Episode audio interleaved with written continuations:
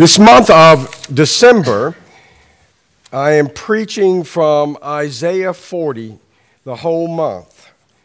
Today, we are looking at the first two verses of Isaiah 40, verses that may be familiar or verses that certainly you have heard before in your life.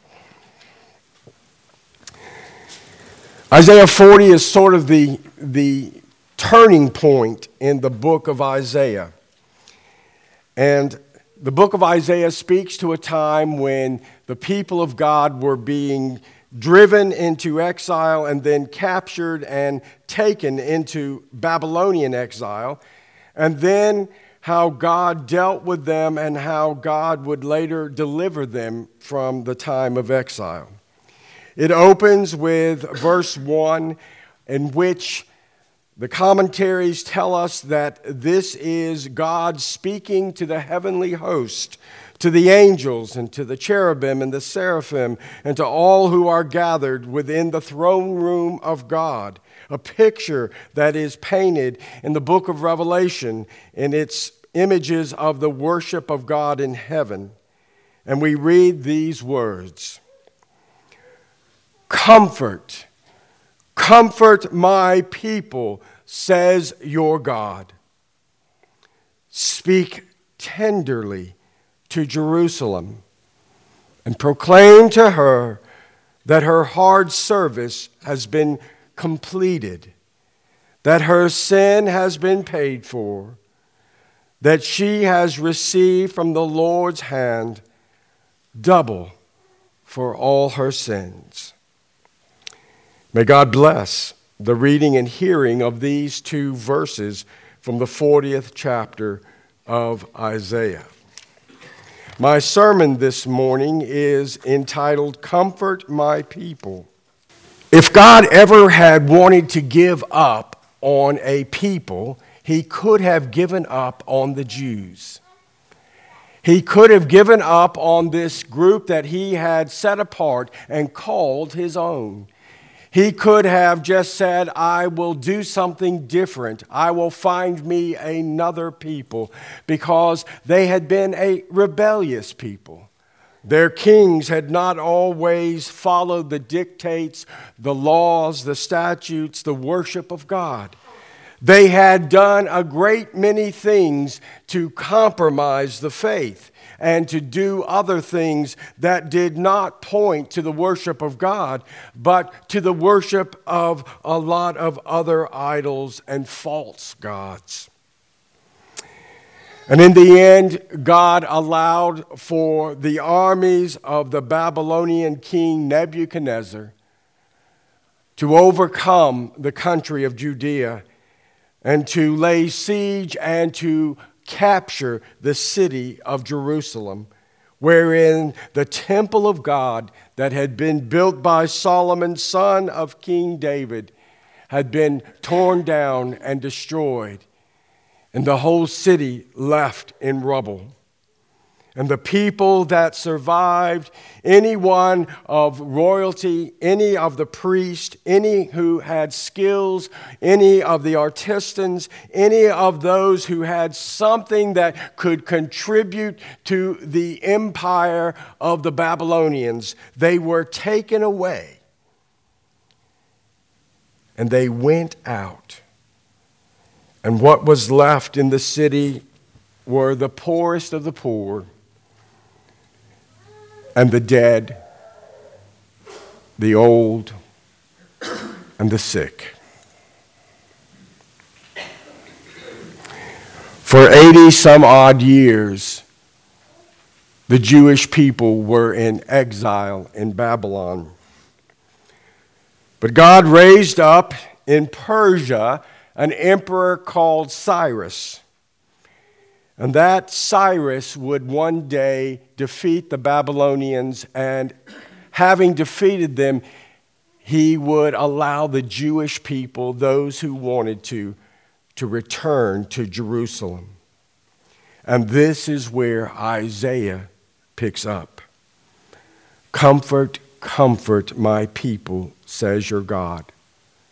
Speak tenderly to Jerusalem and proclaim to her that her hard service has been completed, that her sin has been paid for, that she has received from the Lord's hand double for all her sins.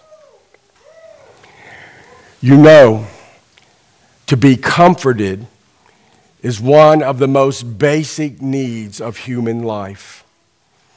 Each and every one of us has had time or times in our life when I or you or someone we love has needed to be comforted. A newborn baby, when that baby comes into the world, that baby is totally dependent upon its mother, its father, its family. It must be comforted when it cries. It must be comforted when it is hungry. It must be comforted after it's been baptized.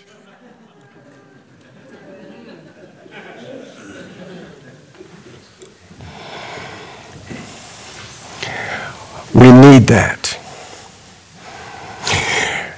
And instead of God giving up on his people, he says, Comfort Comfort my people. Speak tenderly to them.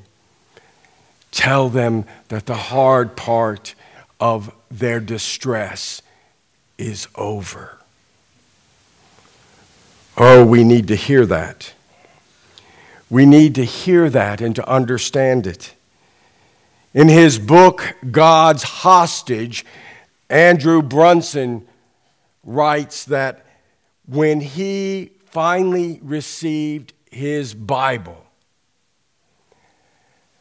after being in prison in Turkey for several weeks, when he was finally able to receive his Bible, he says its words were comforting it was just wonderful. There was strength in having it. I was made stronger. I was comforted by having the Word of God in my possession, in my hands.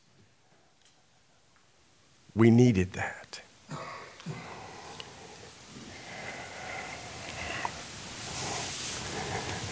This morning, at 3 o'clock in the morning, Brody's great grandfather, Grandpa Pete, died at Methodist University Hospital from complications of old age, Alzheimer's, other things. His grandson, Bart,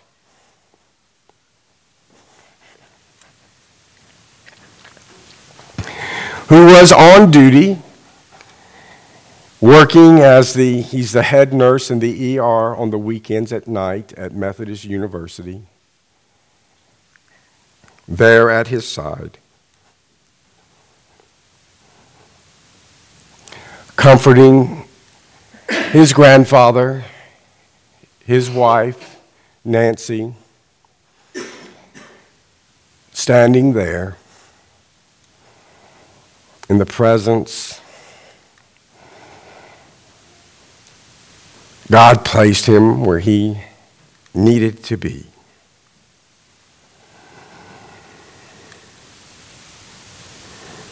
We all are in need of being comforted because life is hard.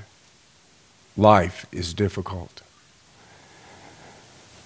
We hear these words of the prophet. They are perhaps the most powerful words that Isaiah speaks. Comfort, comfort my people. When we baptized Harper and Magnolia this morning, there is comfort in that. Comfort in the fact that those of us who are older in the faith see yet another generation being baptized. We remember our own baptism or how we were baptized as babies, as children, and our parents, and how much of a comfort that was to their parents and their grandparents. that the faith is passed on from generation to generation. In the face of a world that seems so often out of control, the old Christmas carol, I heard the bells on Christmas Day, written by Longfellow so long ago in the early 1830s, still the world hasn't changed, but the Word of God is still there. The words of the prophet still offer hope and promise. Comfort ye, comfort ye, my people. We all need that. There is comfort in hearing the faith reaffirmed by our recollection together of our own baptisms, of saying together the Apostles' Creed, and being reminded of the great articles of the faith.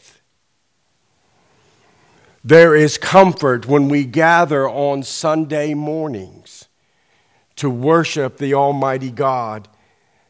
And whether we are few or great in number, there is comfort because we are worshiping the Lord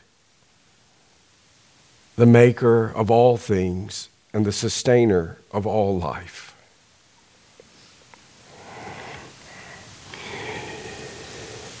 It is the stress of life for individuals, for families, for communities, for nations, and for the world. Comfort is needed. And not just the arm around the shoulder, not just the gentle hug, not just the I will pray for you, not just the shedding of a tear, but comfort is much more.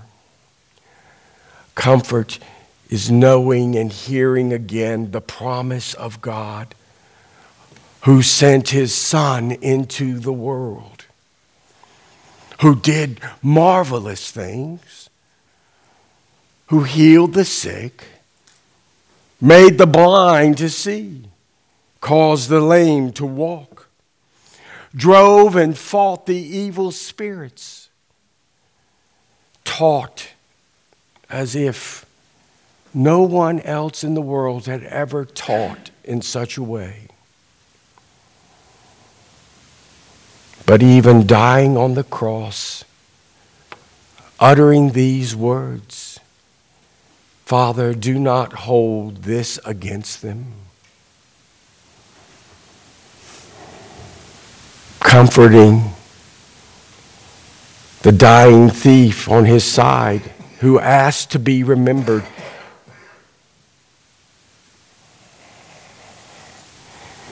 It is in that faith it is in that realization, it is in that grace that God dispenses to us through his Son, Jesus Christ, that is the greatest of all things that comforts people. It is that that helps us to endure the death of those we love. It is that that helps us endure the tragedies of life. It is that that helps us to get through those times when we do not know with any certainty what tomorrow holds. But we know who holds us. Comfort. Comfort my people says your God.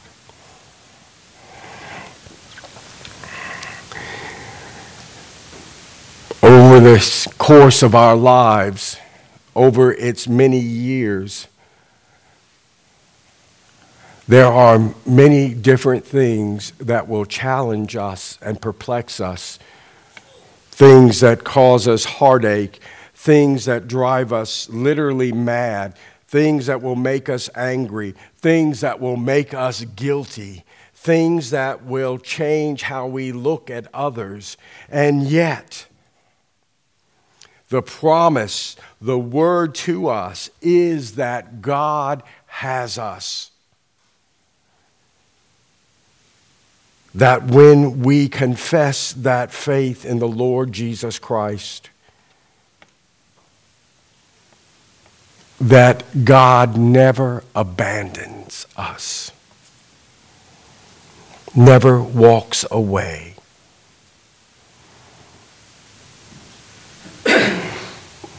but comforts us and sustains us through it all.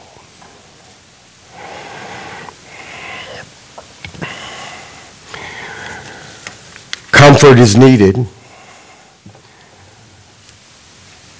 As it says here, sin is atoned, grace is poured out, forgiveness is given, reconciliation is had, and the people of God, so long ago, who thought perhaps God had abandoned them,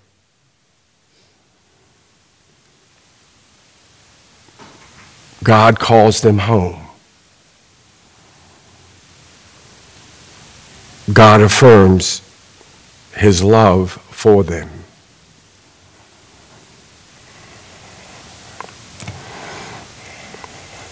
In our lives, this time of year can be especially daunting. It's not the decorating, it's not the gift giving or figuring out.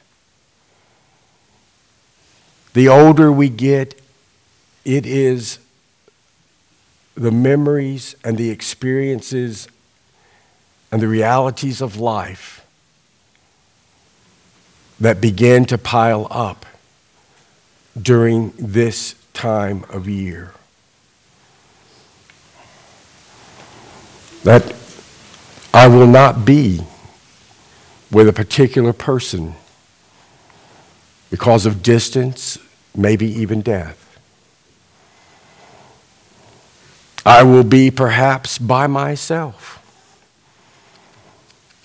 I will be with family, but not all. I remember this is when my father died. This is when my mother got sick. This is when my daughter got divorced. This is when my son got his news. This is when I lost my job.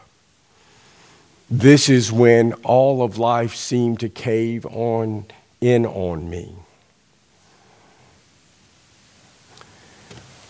And it is there. It is there in that weight. It is there when we seem like we are covered up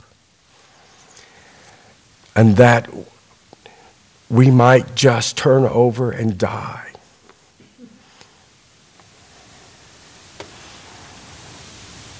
That we need to hear anew the words of the prophet and to be reminded again of the promises of God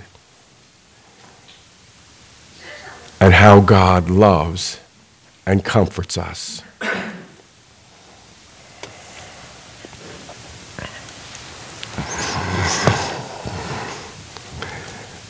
This month of December, we will look at other words from this 40th chapter, and we will hear how God has loved his people. Thanks be to God, who each and every day brings comfort to all those who love him and who call upon his name. Amen.